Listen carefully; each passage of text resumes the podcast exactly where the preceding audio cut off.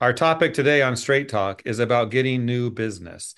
If you own, operate, or manage a cleaning company, you value those occasions when a prospective client reaches out to you and asks for a bid or quote for your services.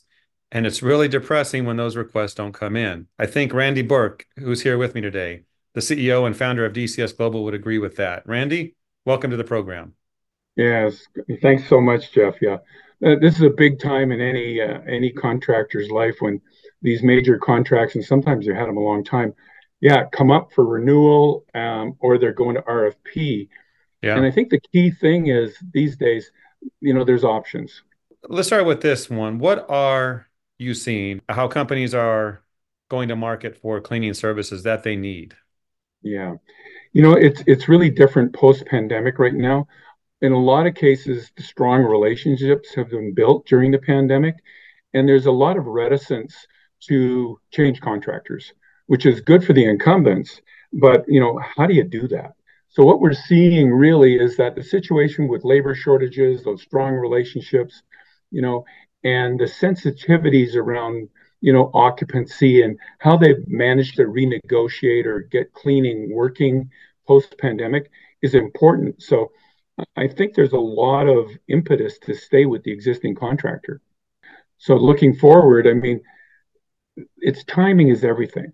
So as as your client starts, you know, you know your contract's coming up in time, or you know they're making noises about going to bid or such, you might consider, um, hey, what about we just renegotiate?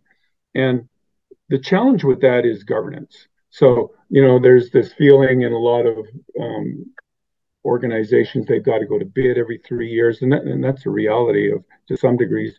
It's it's actually often written straight into their operating system. So getting getting a a qualified third party to actually shepherd that and and do a market study uh, towards renegotiation. Often you can avoid an RFP and get a very friendly renegotiation. Is that something that's common? That third party working on this? Yeah, you know, we've been doing it for 20 years, um, but it's kind of in the background. But it, now it's come forward for the reasons I just mentioned post pandemic. So we're doing a lot more of them, and um, and it's got a lot of value when you think about, you know, contractors and me having been one. You know, you've always got sort of things that you're trying to manage for the service level let's call them challenges that maybe the client doesn't quite realize. Whereas a third party subject matter expert understands those things and can actually maybe solve the issue in a new specification or adjust, you know, day staff or a, a, problem tenant or something.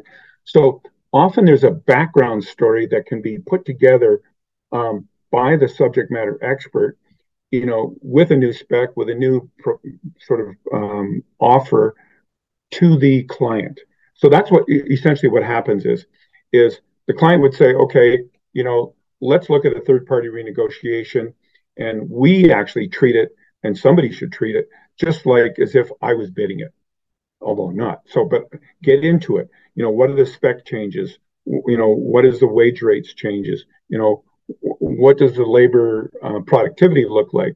You know, put all that together in in an operating system and what we would do is we would check with the contractor and the service provider and say, how does that look?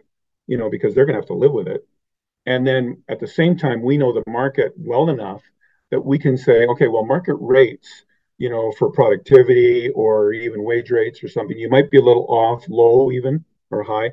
So we'll put this together, show it to a draft to the client, get their approval, um, get their tweaks, and then we kind of go back and forth until the time comes that we're actually delivering to the client all the tools that they need to sign a contract.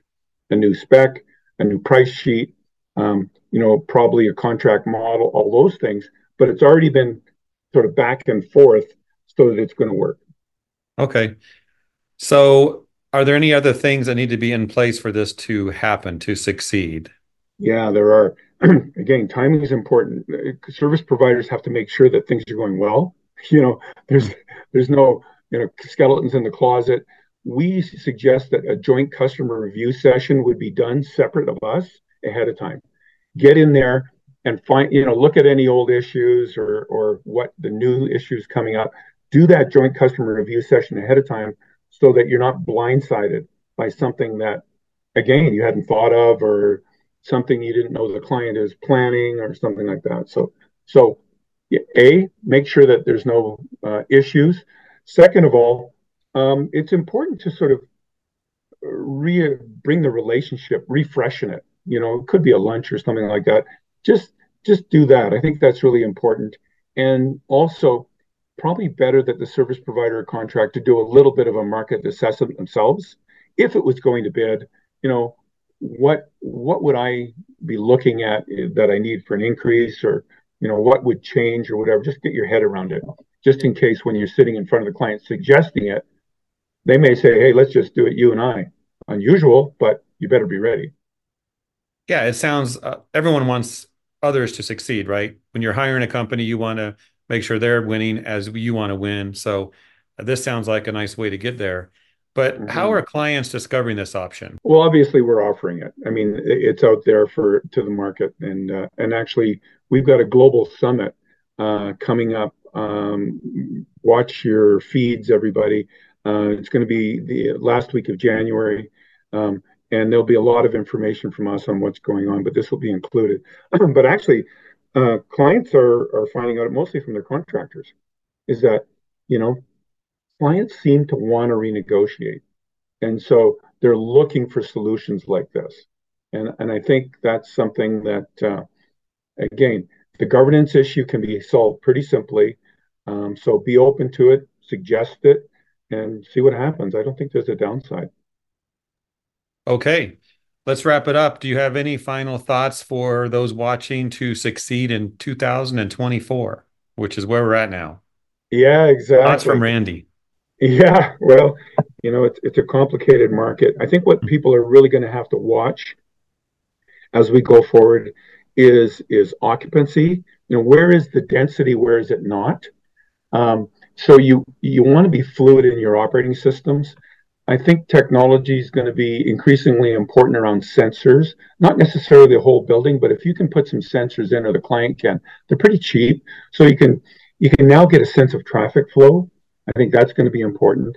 Um, and finally, when I think about you know post pandemic, there still is sensitivity around sanitization.